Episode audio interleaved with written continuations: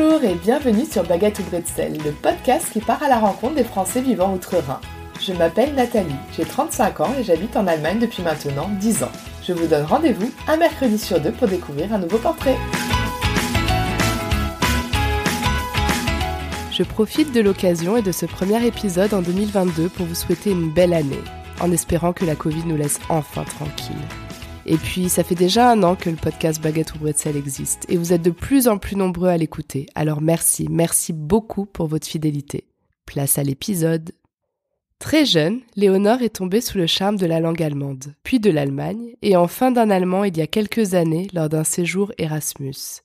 Cette dentiste de 27 ans qui exerce actuellement à Munich nous parle de son parcours mais aussi des différences qu'elle a observées dans le secteur médical et dans les habitudes de soins dentaires des deux côtés du Rhin. Vous allez voir, la pétillante Léonore vous donnera envie d'aller chez le dentiste. Bonne écoute! Bonjour Léonore. Salut Nathalie. Alors Léonore, est-ce que tu peux te présenter en cinq mots s'il te plaît? Alors, euh, en cinq mots, c'est difficile. D'abord, soignante, parce que je suis dentiste. Je préfère dire soignant que juste dentiste, parce qu'on prend soin des gens. Patiente, c'est euh, aussi quelque chose qu'il faut dans notre métier. Et même dans la vie de tous les jours, je suis quelqu'un de très, très patient. Euh, je dirais engagée aussi bah, par rapport à mon travail et envers les gens. Donc, on, peut, on peut compter sur moi, malgré que je sois très inorganisée. Le quatrième mot. Et puis euh, en dehors de tout ça, bah, je suis française, donc je suis très gourmande. Qu'est-ce que tu aimes particulièrement? Absolument tout. Euh, J'adore le couscous et les lasagnes, et après tous les gâteaux, sauf le chocolat. J'aime pas le chocolat. Voilà, je suis gourmande, mais j'aime pas le chocolat. Gourmande qui aime pas le chocolat, ça, j'avais jamais entendu encore. J'ai essayé, hein, j'ai persévéré, mais non. Alors, tu es arrivée en Allemagne il y a un an et demi, c'est ça? C'est ça, en février 2020. Euh, bah moi, j'ai commencé avec les études de médecine à, à Nantes, en France, donc sur la côte atlantique. Et là, bah, moi, j'étais partie pour faire médecine, comme euh, beaucoup d'étudiants. Et euh, la deuxième année, j'ai j'ai décalé un, un examen mes réponses parce que c'est des grilles de QCM. Donc j'ai eu une plus mauvaise note que ce à quoi je m'attendais, bien sûr. Et euh, j'ai réussi à décrocher dentaire, mais pas médecine. Et donc je me suis retrouvée euh, par défaut en dentaire. C'était pas du tout mon, mon, plan de carrière, mon plan de vie. Et euh, après avoir passé deux ans comme la première année de médecine, bah on tente quand même parce que c'est tellement d'énergie que j'ai continué. Et ça m'a pas du tout plu au départ, mais finalement c'est quand j'ai été enfin au contact des patients que que j'ai apprécié et compris l'utilité de tout ce qu'on faisait. Et j'ai commencé donc j'ai fait ma préclinique, c'est ce qu'on appelle bah, c'est toute la théorie et les cours sur les fantômes euh, à Nantes. Sur les fantômes? Ouais, on appelle ça les fantômes, c'est euh, c'est des faux patients, patients en plastique, et on apprend tout euh, sur des fausses dents et parfois aussi sur des vraies dents qu'on est allé récupérer chez les dentistes. Mais voilà, toute la troisième, euh, deuxième, troisième année, c'est euh, on fraise des, des fausses dents ou des dents qui ont déjà été arrachées et on, on apprend à faire les soins. Et ensuite, j'ai fait un échange pour aller dans le sud de la France à Montpellier parce que ma famille vient du sud de la France, donc je voulais un peu me rapprocher. Et en arrivant à Montpellier, j'ai su que je pouvais faire un Erasmus en Allemagne on pouvait faire un Erasmus dans plusieurs pays, mais moi c'était l'Allemagne qui m'intéressait parce que j'ai toujours voulu aller en Allemagne et vivre en Allemagne, euh, bizarrement. Et donc euh, j'ai fait ma cinquième année à Heidelberg. Euh, là, ça a été très intensif et, compliqué. C'était à la fois, enfin c'était vraiment un challenge parce qu'au niveau de la langue, j'en avais pas parlé depuis cinq ans. Je l'avais juste eu au lycée et c'est vrai que le niveau des langues étrangères au lycée c'est pas non plus le top top. Hein. J'aimais ça, mais c'était assez compliqué en arrivant. Il m'a fallu quelques mois pour euh, vraiment me mettre dans le bain et euh, finalement je suis rentrée en France euh, finir mes études, écrire ma thèse. Mais entre-temps, j'avais rencontré un Allemand qui lui a trouvé du travail à Munich pendant que moi j'écrivais ma thèse et donc après avoir fini mes études, avoir soutenu ma thèse, je l'ai rejoint ici à Munich. Donc voilà, aujourd'hui je suis à Munich après être passée par Nantes, Montpellier, Heidelberg. Quel métier tu voulais faire en fait quand tu as commencé tes études de médecine?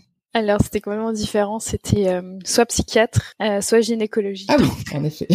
J'avais des idées euh, complètement différentes. Et, et, par rapport à l'Allemagne, donc tu disais que t'aimais la langue ou t'aimais vraiment le pays parce que t'étais déjà allée plusieurs fois et que t'étais tombée amoureuse du pays? Ben, moi, j'aimais la langue parce que je connaissais pas du tout le pays quand j'ai euh, appris l'allemand. En fait, on avait eu une, euh, une assistante, on était au CE2, j'avais 8 ans, euh, une assistante qui est venue à l'école une semaine ou deux, il me semble, et elle nous avait appris quelques mots et j'avais trouvé ça incroyable que une langue puisse être complètement différente. En fait, ce qui m'avait marqué, je me souviens très bien à 8 ans, c'est quand on avait écrit fraise au tableau RBRE, et je me suis dit, bah, je crois que c'était ma première approche avec une langue étrangère et j'ai trouvé ça incroyable que euh, il y ait des mots tellement différents pour dire la même chose et donc ça m'a marqué et après j'ai toujours voulu faire allemand pour continuer à, comprendre cette langue. Mais il y avait, euh, j'étais jamais allée dans le pays et, euh, et mes parents connaissaient pas du tout non plus. Et d'ailleurs quand je leur ai dit que je voulais prendre ça comme langue vivante 1, euh, dès le collège, ça les a beaucoup stressés parce que il faut le garder jusqu'au bac et que eux pouvaient pas du tout m'aider puisqu'ils sont d'origine italienne et espagnole. Donc ils m'ont dit bon l'anglais ça va, euh, après l'espagnol bien sûr, mais alors l'allemand euh,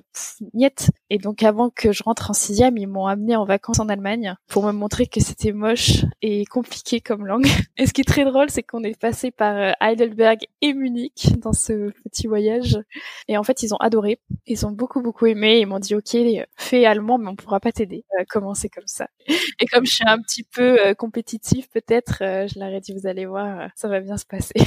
J'avais 11 ans. Ok, donc ça veut dire que tu avais fait juste ce voyage avec tes parents, en passant par Heidelberg et Munich, avant de, de décider de faire ton Erasmus en Allemagne. Alors j'ai fait un échange scolaire pendant ma scolarité à Ulm. Et après, moi, j'ai fait toute seule en train le tour de l'Allemagne. Donc j'avais vu quelques autres villes, mais j'y suis pas allée 15 fois, mais j'y étais allée quand même quelques fois et j'avais vu plusieurs villes d'Allemagne avant de faire mon Erasmus. Erasmus, c'est assez étonnant en fait pour des étudiants en, médecine. J'imagine qu'il n'y en a pas beaucoup qui veulent le faire parce que finalement la plupart exercent dans le pas en France. Exactement. Je pense que ça c'est la première motivation. C'est vrai qu'on exerce dans le pays, euh, bah, dans la langue dans laquelle on parle. C'est quand même beaucoup plus simple. Mais euh, c'est aussi des études longues et souvent compliquées, que ce soit dentaire ou médecine. Bah il faut énormément, énormément euh, étudier et apprendre. Et c'est des études stressantes aussi parce qu'on est à l'hôpital et puis on, gère l'humain. Donc euh, il faut aussi avoir euh, apprendre à gérer les gens. C'est très compliqué de d'écouter et de comprendre et puis de se faire comprendre. C'est quelque chose qu'on apprend pendant les études et c'est vrai que la langue ça peut être une barrière à ça parce qu'on le voit déjà dans une relation. Euh, je sais pas si beaucoup d'entre vous sont en relation franco-allemande euh, déjà avec son partenaire ça peut être compliqué de se comprendre. Alors avec des patients bah c'est quand même la santé qui est en jeu. Je pense que c'est un gros frein et voilà aussi les études qui sont compliquées et les gens veulent pas spécialement redoubler. C'est aussi un risque quand on part en Erasmus parce qu'on va aussi vouloir profiter, voyager, faire la fête. Mais c'était une éventualité à laquelle j'étais préparée, donc euh, j'étais, euh, je, voulais prendre le risque. Donc t'étais la, la seule Erasmus ou il y avait quand même plusieurs étudiants euh? Alors il y a cette année-là, moi j'étais la seule en Allemagne. J'étais la seule depuis ouais depuis dix ans à prendre une place en Allemagne.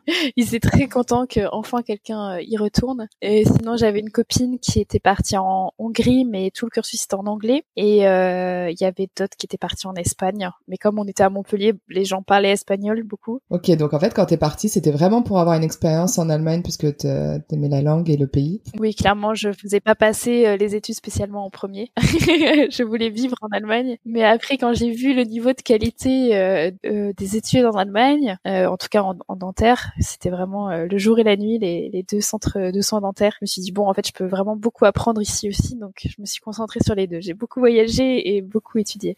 Ah, donc dès les études, t'as vu qu'il y avait une différence quand même euh, au niveau de la qualité des soins en, France et en Allemagne? En tout cas, pour le, le cursus universitaire, euh, ouais, on avait euh, à chaque fauteuil des microscopes ce que tu trouves très rarement dans les cabinets déjà. Ça coûte très cher. Un microscope, c'est entre 20 000 et 40 000 euros. Il y en avait un quasiment à chaque fauteuil. Hein. Il y avait une cinquantaine de microscopes dans l'université. Donc rien que ça, pour nous, c'est incroyable. Hein. À Montpellier, on en avait un. Il y avait que le professeur qui avait le droit de l'utiliser. Et ouais, c'était l'organisation. Je pense que c'est le côté organisé des Allemands qui fait que tout était très organisé. Et les études sont gratuites, euh, médecine, dentaire? Ouais, ouais, ouais. J'avais, j'ai dû payer les frais d'inscription. C'était à peu près l'équivalent de la France, entre 400 et 600 euros l'année. Euh, c'est une fac aussi. Ouais, ouais, c'était la fac. Et donc là, tu t'es, t'as commencé à, enfin, tu t'es fait des amis allemands. En plus, si t'étais la seule euh, étrangère, euh, ça va, l'intégration, ça s'est bien passé? Bah moi, je les ai trouvés plutôt froids. Je m'attendais à ce qu'ils justement ils se disent ah un étranger. et non, en fait, j'arrivais en cinquième année, donc ils avaient toutes leurs habitudes, leur groupe. ça a été assez compliqué de s'intégrer. En fait, j'ai été beaucoup, je me suis liée d'amitié avec des Erasmus, d'autres, enfin qui n'étaient pas dans ma dans ma promotion ou dans ma fac dentaire. J'étais la seule seul en fac dentaire, mais dans d'autres dans d'autres facs, ou avec des Allemands qui avaient fait des Erasmus, qui savaient ce que c'était de partir à l'étranger, mais pas réellement dans la promotion, parce qu'en fait eux aussi c'était leur dernière année et ils avaient des, des un énorme examen à la fin. Ils ont les Staatsexamen qui sont très compliqués en, en dentaire chez eux. C'est aussi un niveau supérieur à celui de la France qui nous demande qui demande en fin d'études, je trouve. Et donc ils étaient très concentrés, ils étaient très stressés. Mais t'as dû passer les mêmes examens qu'eux, non, à la fin de l'année? Euh, Non, moi j'ai passé les partiels de l'année, mais pas les Staatsexamen. Mais parce que j'avais encore ma sixième année en France et encore ma thèse qui qui sont en fait mes Staatsexamen. Ça veut dire que les études dentaires en Allemagne sont plus courtes d'un an. Sont plus, un an plus court. Il faut faire une thèse aussi. Ils doivent pas faire de thèse. Ah, ok. Les médecins sont pas tous docteurs. Ah bon? Très souvent, il y a que le nom et le prénom qui sont sur les plaques. C'est rarement docteur. Faut, vous ferez attention maintenant. Ça, c'est, ouais, ok, intéressant. Mais ils doivent faire euh, deux ans de d'assistana, ça s'appelle, euh, où ils sont. Euh, on sait que c'est encore des jeunes dentistes. Ils vont être beaucoup plus encadrés par le cabinet qui va les prendre. Ça s'appelle le Vorbereitungsassistance et le salaire va être beaucoup plus bas. Ils ont vraiment un SMIC en fait pendant deux ans et ils apprennent encore. Et donc, euh, tu es rentrée en, en, France, tu l'as dit, tu as passé ta thèse. J'avais fait des remplacements en même temps que je faisais ma sixième année, donc j'ai fait une année assez chargée parce que j'avais le programme de, de la fac, donc avec euh, toujours la clinique, les soins des patients. À Montpellier, c'est très axé clinique, donc il y avait beaucoup de soins à réaliser sur une année dans tous les domaines de la dentisterie. Il fallait faire euh, soigner aussi un cas euh, du début à la fin avec minimum trois matières de la dentisterie. Par exemple, il aurait fallu extraire des dents, c'est de la chirurgie, faire une couronne, de la prothèse et soigner une carie, c'est un soin conservateur. Donc il fallait euh, faire un, gérer un patient comme ça dans sa globalité. Mais généralement les étudiants prennent deux ans pour le faire parce qu'il faut savoir que euh, ça va très lentement au centre de soins dentaires. Il faut toujours appeler le prof pour chaque étape, il faut tout faire valider. Donc c'est généralement un patient qu'on prend en charge sur deux ans ou un an et demi. Et moi j'avais euh, huit mois pour le faire. puisque j'étais partie en cinquième année. Je l'ai réussi au rattrapage hein, parce qu'il m'a fallu vraiment les huit mois. Sinon, j'avais que six mois. mais, euh, mais oui, ça a été bon. Euh, donc après, t'es revenue en Allemagne, t'as posé tes valises à, à, Munich. Et là, comment ça s'est passé pour l'équivalence alors de ton diplôme euh, pour faire reconnaître ton diplôme en Allemagne? Ça a été compliqué? Ouais, ça a été très long. Donc euh, moi, je suis arrivée en février en me disant que j'avais tout bien géré, que ça allait euh, aller rapidement, parce que j'ai envoyé, euh, donc j'ai passé ma thèse fin octobre, et en décembre, j'avais vraiment envoyé tous mes documents à l'administration. Ils avaient tout reçu, et ils m'avaient confirmé qu'ils avaient tout reçu. Et de tous les mm, témoignages que j'avais eu de différents dentistes étrangers qui demandaient cette équivalence, quand on est de l'Union européenne, à partir du moment où ils reçoivent ces papiers, il faut à peu près quatre mois je, je vais en février en Allemagne, enfin à Munich, comme ça, ça me laisse le temps de d'installer, de m'installer, de trouver un appartement, de chercher du travail. Et puis, euh, entre temps, bah, j'aurai euh, ma reconnaissance de diplôme. Donc, j'ai trouvé du travail en tant qu'assistante très rapidement. Euh, J'avais pris un cours de langue niveau C1 pour euh, me rassurer que je réussirais cet examen. Donc, j'ai d'abord fait ce cours intensif pendant un mois. Puis, j'ai trouvé du travail dès début mars parce que j'ai cherché du travail en même temps. Et là, il y a le Covid qui a commencé. Et donc, tout de suite, déjà, le travail en a été à 50%, chômage partiel et euh, pas de nouvelles de l'administration. Et euh, finalement, j'ai un peu fait pression à partir euh, de mai pour comprendre ce qui se passait. Et au bout de plusieurs mails, ils ont fini par me répondre que j'avais étudié un an en Allemagne et donc ils voulaient mon casier judiciaire aussi allemand et pas que français donc européen. Et, et donc il a fallu que je fasse une demande auprès de, du ministre de la Justice allemande, Bref, en temps de Covid où tout est fermé, on n'avait pas le droit d'aller au Kreisverwaltungsreferat, etc. Ça, ça a tout repoussé. Finalement, fin juillet, ils m'ont donné une, date d'examen pour l'examen de langue, qui était aussi repoussé parce qu'il faisait plus qu'un examen par mois en novembre 2020. Euh, Donc j'ai pu passer l'examen en novembre 2020, le valider, puis m'inscrire au Conseil de l'ordre, etc. J'ai eu officiellement le droit d'exercer en janvier 2021, le 1er janvier 2021. Donc ça a pris un an. T'es restée dans le même cabinet où t'avais été, où t'étais assistante?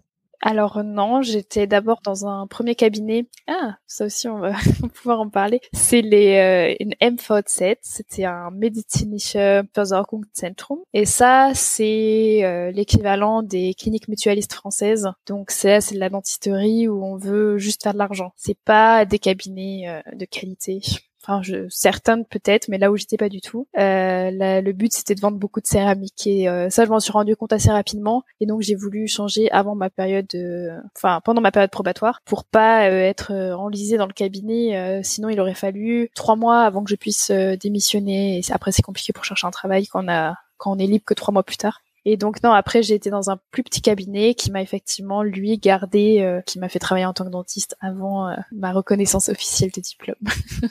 Mais j'avais pas prévenu les Français pour pas que ça, ça se dise trop. et donc après, quand tu as été employé vraiment en tant que dentiste, là tu as essayé d'approcher euh, les Français, enfin vraiment de, développer une patientèle française? Exactement. En fait, quand, dès que j'ai réussi mon examen de langue, j'ai fait un post sur Facebook des Français à Munich en disant que j'avais ma reconnaissance de diplôme et qu'à partir de janvier, ils pourraient prendre rendez-vous avec moi euh, s'ils étaient intéressés, s'ils cherchaient un dentiste. Et euh, en fait, ça a été le départ. Ça a très très bien marché ce poste. Tout de suite, tout le monde a réagi en demandant où, est-ce que j'étais et que beaucoup beaucoup de gens n'étaient pas allés chez le dentiste depuis plusieurs années. Et, euh, et, en fait, ça a été le point de départ. Et maintenant, les gens discutent entre eux. Euh, le, le, poste est parfois encore euh, actif hein, parce que quand les gens cherchent dentiste, bah, ils tombent sur ce poste. Mais euh, mais maintenant, c'est plutôt les gens qui discutent entre eux, qui envoient leurs amis, leurs leur, leur conjoint et le bouche à oreille. Ouais. ouais, le bouche à oreille. Donc maintenant, j'ai une patientèle française. Enfin, ma patientèle, c'est 80% des Français. Ah oui, ok. Ouais. Ouais, ouais, vraiment. Je parle français toute la journée quand je suis là-bas. T'es la seule dentiste française à Munich? Il y en a d'autres, mais mais euh, voilà, c'est des tarifs assez élevés et c'est en plein centre-ville, donc je pense que ça attire moins les gens. Moi, je suis dans un petit cabinet euh, en périphérie et je pense qu'il y a ce, côté, ce côté informel qu'on trouve beaucoup en Allemagne qui est peut-être moins présent dans ce cabinet parce que c'est une petite structure. Et j'ai une patiente qui m'a dit ça quand elle est venue. Je me souviens euh, parce que moi, je trouvais le cabinet par rapport au cabinet allemand assez vieillot et puis pas très moderne. Et en fait, quand elle est arrivée, elle fait ah, bah, ça fait plaisir dans un cabinet enfin normal. Parce qu'elle elle était allée chez des dentistes aussi c'était des tellement bling bling et puis tout nouveau etc elle aimait pas. Je pense que ça les gens aiment bien le petit côté plus plus simple. Plus authentique. Et euh, donc si on passe aux différences entre euh, la France et l'Allemagne alors déjà tu m'avais dit ça une grosse différence c'est que là toi tu es employé alors que j'imagine je sais pas si tu as gardé contact avec euh, tes camarades de promo français j'imagine la plupart ouvrent des cabinets. Enfin c'est le l'objectif. Peut-être quand on devient médecin alors au départ, on n'ouvre pas spécialement un cabinet. Enfin, l'objectif, c'est effectivement, c'est d'ouvrir un cabinet. Euh, maintenant, les jeunes dentistes veulent être, enfin, de moins en moins seuls. On ouvre, on part beaucoup sur des structures où on se développe à plusieurs dentistes, donc on part un peu sur, euh, direction l'Allemagne, hein, parce que la dentisterie évolue aussi énormément. On a beaucoup de nouvelles technologies très très bonne technologie mais qui coûte très très cher et qu'on peut pas se permettre d'acheter en étant seul. Donc euh, petit à petit les Français se mettent plus dans des structures à trois dentistes aussi, trois quatre dentistes où on peut investir dans plusieurs euh, appareils. Mais en fait euh, dès qu'on arrive on est on est collaborateur. Donc on n'a pas un statut où il y a un chef et un employé. on est collaborateur donc on a un, pourcentage et puis un, pourcent, un bon pourcentage du chiffre d'affaires parce que après il va falloir payer de soi-même ses charges et puis quand on est en vacances bah, on assure soi-même ses arrières etc. Donc c'est plus de responsabilité tout de suite, donc forcément le, le pourcentage est plus haut. Alors que moi, je suis vraiment employée, donc comme n'importe quelle personne ici euh, dans une entreprise, je, je cotise pour euh, euh l'ATK et puis euh, j'ai 30 jours de vacances et euh, ce qui est déjà pas mal, j'ai négocié les 30 jours. et j'ai un salaire euh, fixe dans un cabinet parce que je travaille dans deux cabinets et dans l'autre cabinet j'ai un pourcentage mais qui est beaucoup beaucoup moindre que à peu près deux trois fois moins qu'en France. Ok donc ça veut dire les dentistes allemands euh, gagnent moins que les dentistes français tu penses? Les dentistes employés gagnent beaucoup moins. Ouais, ouais, ouais, ouais. Quand tu ouvres ton cabinet, j'imagine qu'il faut donc beaucoup économiser alors si c'est très cher et t'as plus d'employés dans un cabinet allemand que dans un cabinet français, c'est ça? Donc t'as plus de charges patronales finalement. Exactement. un cabinet français parfois tourne avec euh, parfois encore juste un dentiste qui prend ses rendez-vous, qui fait tout. Alors ça, je comprends même pas comment c'est réalisable aujourd'hui. Certains cabinets qui tournent avec euh, une secrétaire assistante qui va un petit peu euh, faire les deux, ou sur des structures à trois dentistes avec deux assistantes qui tournent elles aussi. en Allemagne, c'est complètement différent. Il y a minimum une assistante par dentiste normalement. Parfois des atsubi, c'est celles qui, qui sont en formation. Et il y a aussi les hygiénistes et qui donc qui font les et il y a également les secrétaires qui, enfin, c'est tellement compliqué en Allemagne au niveau de les demandes, au niveau de l'assurance maladie pour être pris en charge, pour une couronne, enfin pour tout ce qui est prothétique. C'est tellement complexe qu'il faut un employé pour ça. Et euh, ce qui fait qu'un cabinet, les deux cabinets où je suis, on est trois dentistes dans chaque. On, les deux tournent à une, au total, on est une quinzaine pour trois dentistes, en, comptant les dentistes. Mais donc c'est ce qu'on paye en tant que patient. C'est pour ça que c'est plus cher aussi les soins en Allemagne parce qu'il faut aussi payer euh, tous ces employés. Ah bah un cabinet allemand euh, et coûte deux à trois fois plus cher qu'en France, ça c'est clair. Il faut il faut que chaque dentiste à l'heure fasse en moyenne 300 euros de chiffre d'affaires pour que le cabinet soit zéro à la fin du mois. Wow, ok. Oui, parce que la, prise en charge, elle est vraiment moindre en Allemagne qu'en France, c'est bien ça? Par exemple, pour un détartrage classique, je crois que l'assurance maladie euh, prend en charge. Dès que c'est un détartrage euh, un peu plus approfondi, euh, et puis pour d'autres soins, tout ce qui est couronne et tout, c'est pas pris en charge ou à peine pris en charge par l'assurance maladie. En tout cas, quand on est une quand on a une assurance publique. Ouais. Euh, en fait, ce qu'il faut savoir déjà, c'est que bah, le fameux détartrage, ça c'est toujours une grande question qui revient. D'ailleurs, sur Instagram, j'ai fait une story exprès pour expliquer le détartrage différence France-Allemagne, parce que là, pour le coup, moi, je suis euh, complètement euh, côté allemand. J'ai écrit ma thèse d'ailleurs sur euh, la santé des gencives, de l'os euh, des patients. C'est-à-dire que en France, l'assurance maladie va prendre en charge 27 euros le détartrage, sachant que si on cote un détartrage dans la séance, on n'a pas le droit de consulter euh, un contrôle. Donc si un patient vient pour un contrôle et un détartrage, on a le droit de facturer que 27 euros. Un cabinet, ça coûte, enfin c'est vraiment, c'est vraiment de la base, c'est que de l'argent. Hein. Un cabinet coûte à peu près 150 euros de l'heure en, en France. Donc si on fait deux patients en une heure de détartrage, forcément on rentre pas dans les clous. Donc euh, les patients, les dentistes vont faire assez rapidement le détartrage, 15-20 minutes maximum, et renvoyer le patient et euh, et, voilà. Et donc ça reste un détartrage souvent très superficiel parce qu'on va passer l'ultrason partout et euh, on va pas s'attarder. En Allemagne c'est encore pire, ce détartrage il est remboursé 17 euros. C'est-à-dire que quand on fait ça, c'est 17 euros. Donc ça s'appelle le Zahnstein Entfernung. Et donc mot pour mot ça veut dire retrait du tartre. Et le Zahnstein c'est vraiment le tartre qu'on voit visuellement. Si on le voit pas, ça s'appelle concrément. Donc c'est pas la même chose parce que les concréments ils sont sous la gencive, ils détruisent l'os, c'est beaucoup plus euh, agressif, on va dire. Donc le Zahnstein Inferno, on explique toujours aux patients, je vais retirer le tartre que je vois actuellement dans votre bouche. Donc qu'est-ce qu'on voit généralement? C'est en bas, euh, sur les incisives côté de la langue.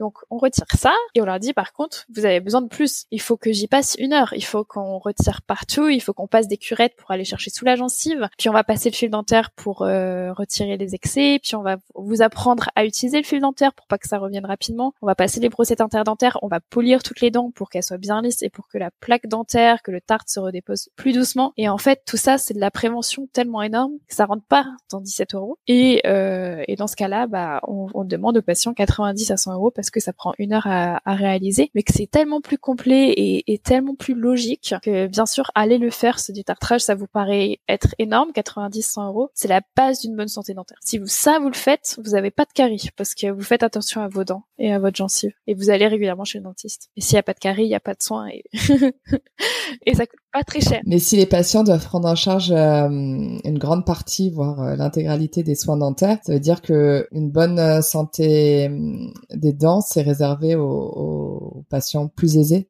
Non, parce que en fait, si tout le monde allait euh, une fois par an faire le ce détartrage et euh, tous les six mois un contrôle, ça c'est pris en charge le contrôle tous les six mois, bah ils auraient pas à dépenser pour plus de soins. Et donc, euh, je pense que tout le monde peut mettre 90 euros, 100 euros, 90 100 euros par an dans un trage. Tout le monde paye un abonnement téléphonique ou un abonnement Netflix. Il y, a, tellement de choses qu'on qu'on qu'on dépense. Bien sûr, faut se faire plaisir. Hein, c'est pas ça, mais je pense qu'on peut tous trouver une fois par an 90 euros ou 100 euros. Ça fait même pas 10 euros par mois donc c'est moins qu'un abonnement Netflix. C'est vrai, c'est vrai. Ok, prendre le problème à, la base pour éviter justement d'avoir des frais euh, plus tard. Et hum, par rapport au, statut privé-public, alors est-ce que tu, je sais pas, est-ce que tu te dis aussi, ou est-ce que ton chef te dit, voilà, pour euh, gagner un maximum d'argent, il faut prendre, euh, bah, par exemple, 50% des patients doivent être couverts par une assurance privée. Pas du tout. est-ce que vous facturez plus à des patients privés Alors par rapport à la première question, on prend tous les patients. Il n'y a pas de s'ils arrivent qui sont privés, euh, ils sont privés. S'ils arrivent qui sont publics, ils sont publics. Peu importe. Euh, L'avantage pour nous des patients privés, c'est qu'on peut tout faire tout de suite. On n'a pas besoin de, faire des demandes auprès de l'assurance maladie pour certains types de soins. Par exemple, l'assurance maladie prend en charge les traitements des parodontites. Donc ça, c'est quand l'os commence à se détruire, que les dents se déchaussent. Ils prennent ça en charge, mais il faut il faut faire un bilan, il faut tout envoyer, il faut que ce soit accepté. Ça prend un mois. Quand un patient privé arrive, on voit qu'il a une parodontite, on lui fait bon bah rendez-vous demain, on commence. Donc ça, pour nous, c'est un gros avantage de pouvoir travailler comme ça. On peut faire plus de qualité parce qu'effectivement, euh, les,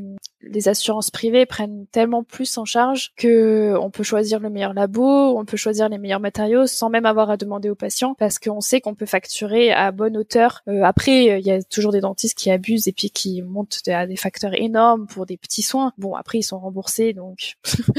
Mais ça, c'est l'avantage des patients privés. Donc effectivement, pas... après c'est pas toujours. Il y a des patients privés où on va facturer un peu plus et puis des fois l'assurance maladie va facturer, va mieux rembourser. C'est vraiment assez aléatoire parce qu'il y a aussi des assurances privées où on dit, ils disent les 600 premiers euros vous les payez de votre poche et après on rembourse. Donc pour quelqu'un qui a une bonne hygiène dentaire et qui a juste besoin de, par exemple, une, les gens qui serrent très fort des dents euh, ont besoin de gouttières et ça c'est pris en charge par l'assurance publique. Par contre pour l'assurance l'assurance privée, euh, si vous avez ce, cette assurance privée qui dit vous payez les 600 premiers euros, bah vous allez les payer pour avoir la gouttière. J'ai eu le cas d'une patiente comme ça et euh, elle a dû payer sa gouttière parce que euh, parce qu'au départ il faut payer et puis après et après c'est pris au dessus. Mais si on a une alors si on a une bonne hygiène dentaire, je trouve que l'assurance euh, publique euh, suffit. Il faudra compter quelques surplus effectivement pour des bons soins de carie par exemple pour les composites. Peut avoir des matériaux qu'on n'utilise plus enfin plus en France en tout cas les amalgames, les plombages ça, on les utilise encore en Allemagne si le patient veut pas euh, payer un surplus pour les composites. Ou alors, on va utiliser des ciments de verre ionomère qu'on utilise aussi en provisoire normalement en France. Parce que ça, on va en revenir, c'est que euh, y revenir, c'est la différence. Ok, en France, vous payez moins généralement, mais est-ce que vous savez ce que le dentiste a mis dans la bouche? Voilà, ça c'est la grande question. Euh, tout le monde se la pose pas parce qu'il paye pas. Et en, en, Allemagne, comme on leur dit, bah voilà, vous avez le choix des matériaux moins chers, mais moi je mettrai pas dans ma bouche. Ou vous mettez un petit surplus, mais là c'est un matériau de qualité qui va durer 15-20 ans selon l'hygiène et qui va vraiment protéger, venir protéger la dent et avoir une meilleure, euh, enfin c'est tout hein, au niveau de, la physique, euh, de la résistance, euh, tout, tout est meilleur. Choix de la couleur. Bah en fait, je trouve qu'en Allemagne on est plus transparent si on explique bien aux patients. Et donc comme les Allemands doivent mettre un peu plus de leur poche, finalement ils se renseignent plus, en tout cas ils sont plus au courant de, de ce qu'ils mettent euh, dans leur bouche. Quoi. Et euh, j'ai l'impression que les Allemands euh, apportent une plus grande importance à l'hygiène dentaire que les Français. Oui, ben je pense que c'est par rapport à ce que ce qu'on raconté par rapport au détartrage. Il faut savoir que chez les chez les Allemands déjà l'hygiène commence très tôt, donc les enfants viennent tous les six mois en contrôle parce que les dents poussent très vite chez l'enfant ou changent très vite en tout cas même même quand les dents les dents définitives arrivent il y a tellement de changements dans la bouche que c'est bien de suivre le patient régulièrement pour voir s'il n'y a pas de retard, s'il n'y a pas de dents qui restent incluses dans l'os. C'est assez bien que ce soit pris en charge tous les six mois. Et tout ce qui est pris en charge par l'assurance maladie, c'est vraiment comme le détartrage des adultes. Ça va être le retrait euh, avec l'ultrason, le polissage, euh, le poser du fluor sur les dents.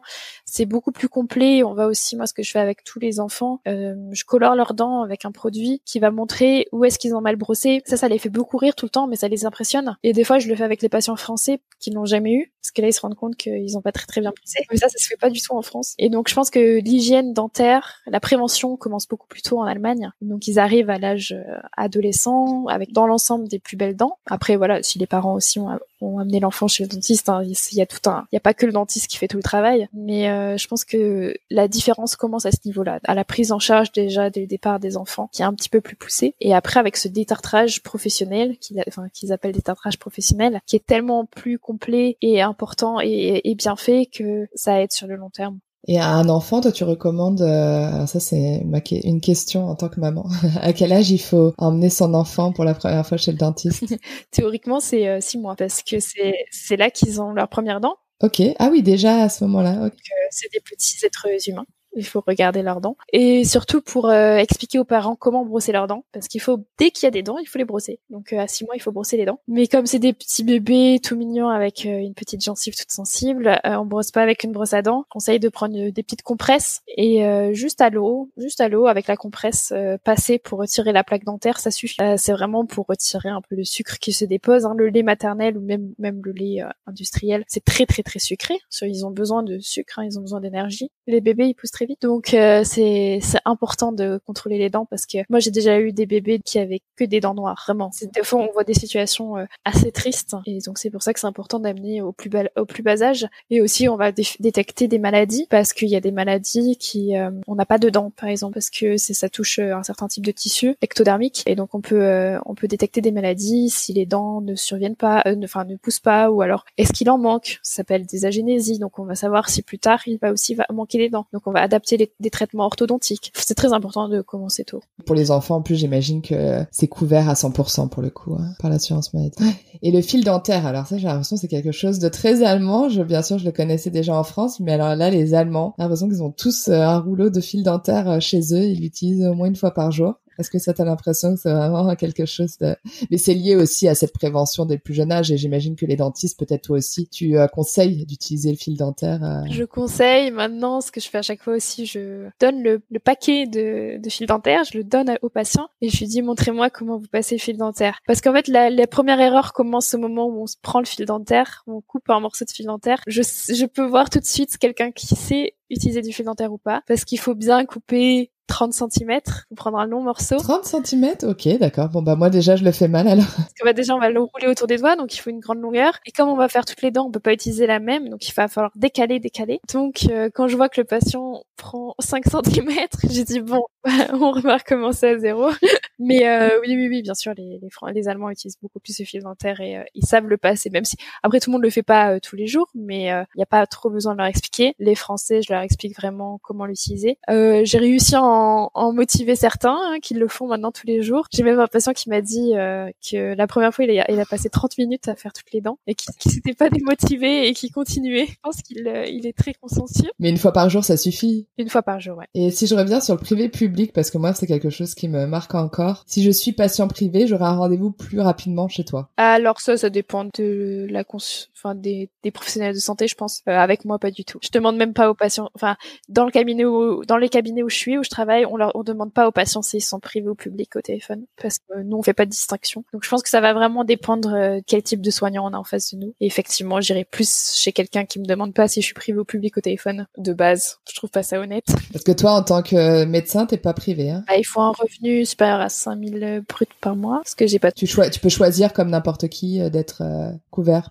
Oui, bien sûr, ouais. Non mais voilà, déjà il faut un minimum que j'ai que j'ai pas tous les mois et Oui, mais même quand tu peux quand même enfin, il y a des gens qui, qui gagnent plus que ça et qui choisissent quand même de rester en, en public. Et ouais, pour le, je trouve qu'on a une bonne santé et que voilà, comme je te dis, euh, on fait des contrôles réguliers, que ce soit chez tous les médecins, hein, il faut faire des contrôles réguliers chez dermato, chez euh, chez le gynécologue, enfin peu importe. Si on fait des contrôles réguliers, généralement c'est de la prévention, on n'a pas les gros problèmes qui suivent derrière. Et puis s'il faut quelque chose pour le peu que de temps en temps il faut payer quand on est en, bonne santé, bien sûr je dis qu'on est en bonne santé, euh, je pense pas qu'il faille aller dans une assurance privée. Et euh, il y a des cabinets qui ne prennent que des privés. Alors ça, je me suis toujours demandé s'ils avaient le droit. Enfin, ils ont le droit, quoi, mais euh, particulier, quoi. Ouais, ouais, ils ont le droit. En fait, c'est que ils sont pas, ils sont plus du tout, euh, ils sont plus du tout reliés au, euh, à l'assurance maladie. Ils ont plus de convention avec l'assurance maladie. C'est comme en France, il y a les médecins conventionnés et déconventionnés, mais il y a les, les, les médecins déconventionnés, on doit payer complètement notre consultation. En fait, c'est exactement le même principe.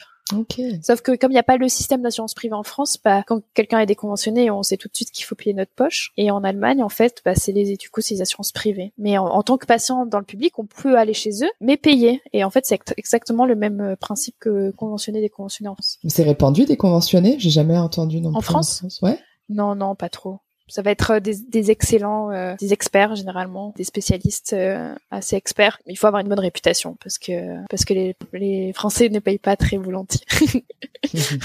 Alors moi, je remarque depuis euh, dix ans que j'habite en Allemagne, euh, chez presque tous les médecins chez les, où je vais, qu'il y a un côté vraiment beaucoup plus informel qu'en France. Où en France, t'as le médecin. Alors souvent, c'est un alors prends l'exemple du généraliste, c'est ton médecin de famille, euh, tu, il te reçoit à son bureau, d'abord tu t'assois, tu lui expliques ce que tu as, et puis après il consulte. Et, et en Allemagne, tu arrives dans une salle d'attente, on te dit d'aller dans la salle 1 ou la salle 3, et puis quelquefois tu as la surprise d'avoir un... Alors c'est pas dans tous les cabinets, mais d'avoir la surprise d'avoir un autre docteur que celui euh, pour lequel euh, tu as pris un rendez-vous. Bon ça, j'ai vraiment du mal, je trouve ça vraiment un côté informel et... Euh... Bah, du coup, moi c'est quelque chose que j'avais pas forcément remarqué en tant que soignant, parce que euh, bah, je t'avais expliqué, je, quand je soigne un patient, pour moi, c'est euh, il y a toujours le même niveau, peu importe euh, qui c'est, comment il est, euh, son histoire, si s'il est privé, s'il est public.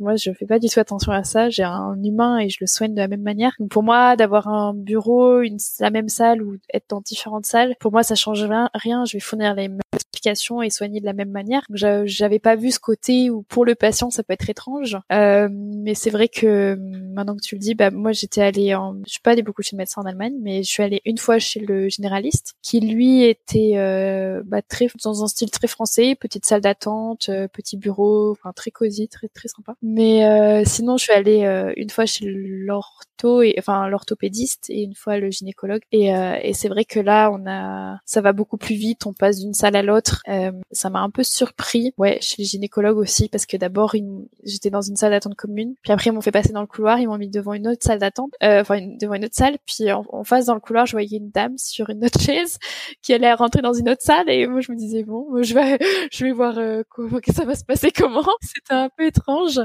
mais après, je, je sais pas si c'est parce que je suis dans le milieu médical, je trouve que si j'ai un bon feeling après avec le soignant, peu importe qui c'est, euh, si on m'explique bien les choses et que euh, et qu'il y a un bon feeling, bah ça me dérange pas tant que ça, mais je peux comprendre que ce soit un peu perturbant quand, quand on arrive de France. Euh, nous, l'avantage euh, chez les dentistes, c'est qu'on a plusieurs euh, plusieurs fauteuils en fait. Généralement, ils sont pas tous utilisés en même temps. Il y en a généralement un qui reste de libre et ça va nous permettre de préparer pour le patient suivant, peut-être même de l'asseoir si j'ai cinq minutes de retard dans l'autre salle. Et moi, ça me permet de travailler avec moins de stress parce que cinq minutes de retard, ça reste cinq minutes de retard alors que 5 minutes de retard euh, si on a qu'un seul fauteuil, ça devient rapidement 10 minutes. Parce que bien sûr quand j'ai fini, je vais pas dire au patient euh, vite vite vite euh, sortez, il faut que je nettoie, il faut que je prépare pour l'autre patient, il faut que j'écrive tout dans le dossier, ça va pas, je peux pas le mettre en pression comme ça. Donc généralement, quand j'ai un peu de retard, je sais que mon patient mon patient suivant va être assis dans une dans une autre pièce, donc je vais pouvoir dire au revoir gentiment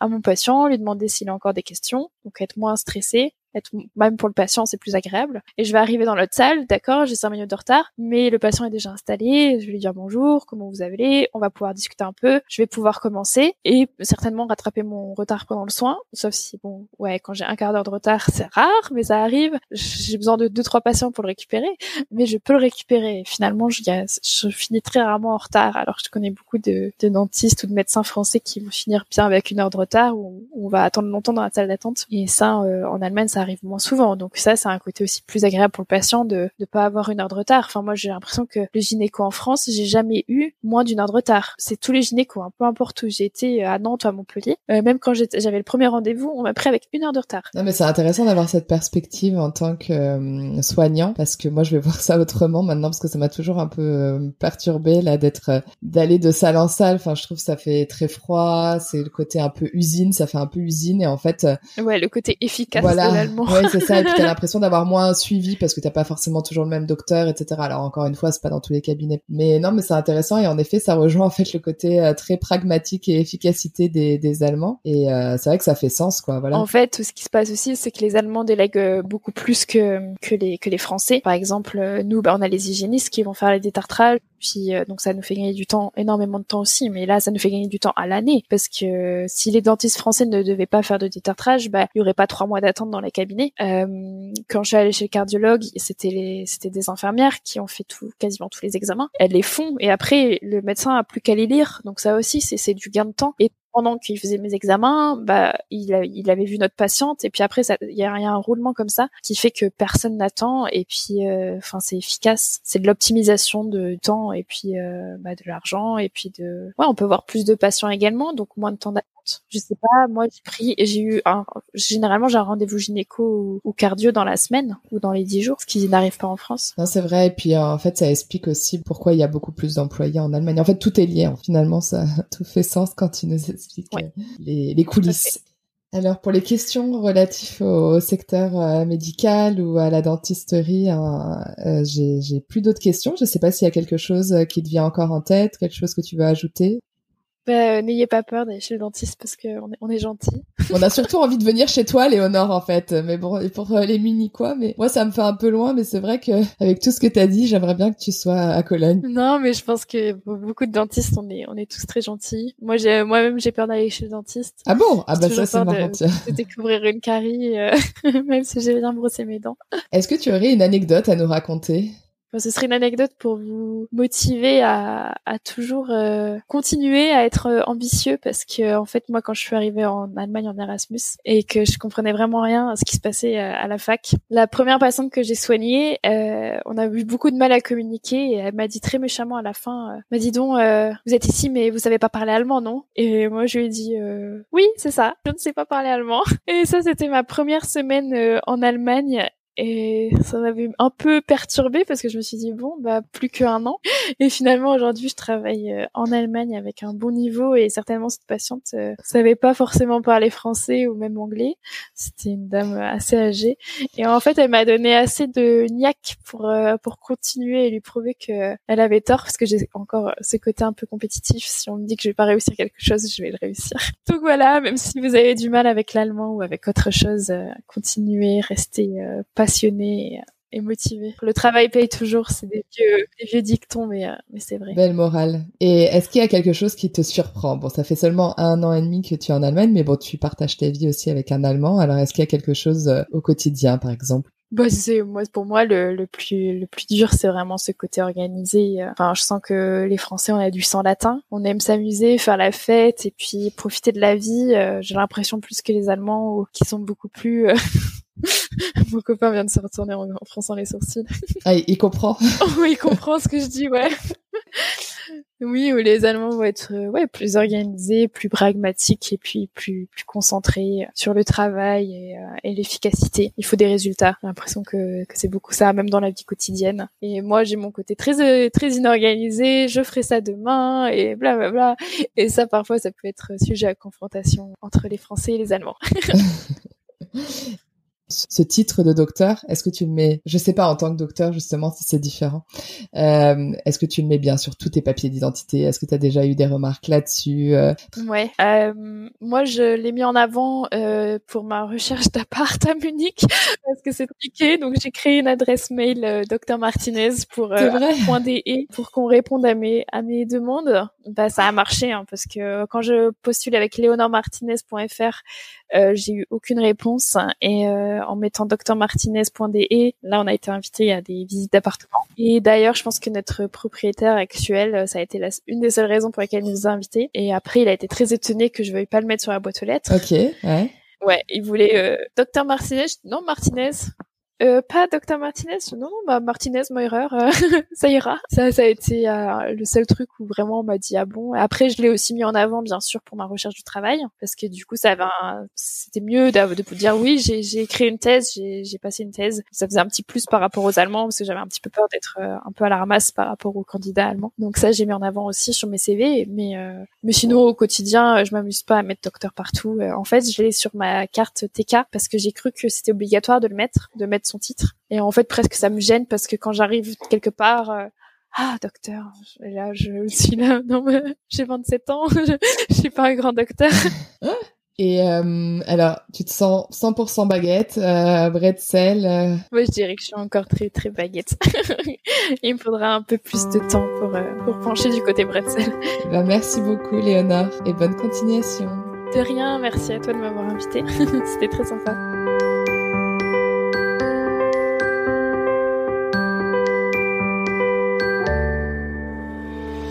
J'espère que ce nouveau portrait vous a plu. Vous pouvez soutenir ce podcast en lui attribuant 5 étoiles sur Apple Podcast ou en vous abonnant via la plateforme d'écoute que vous utilisez. Merci pour votre soutien et à bientôt. Tchuss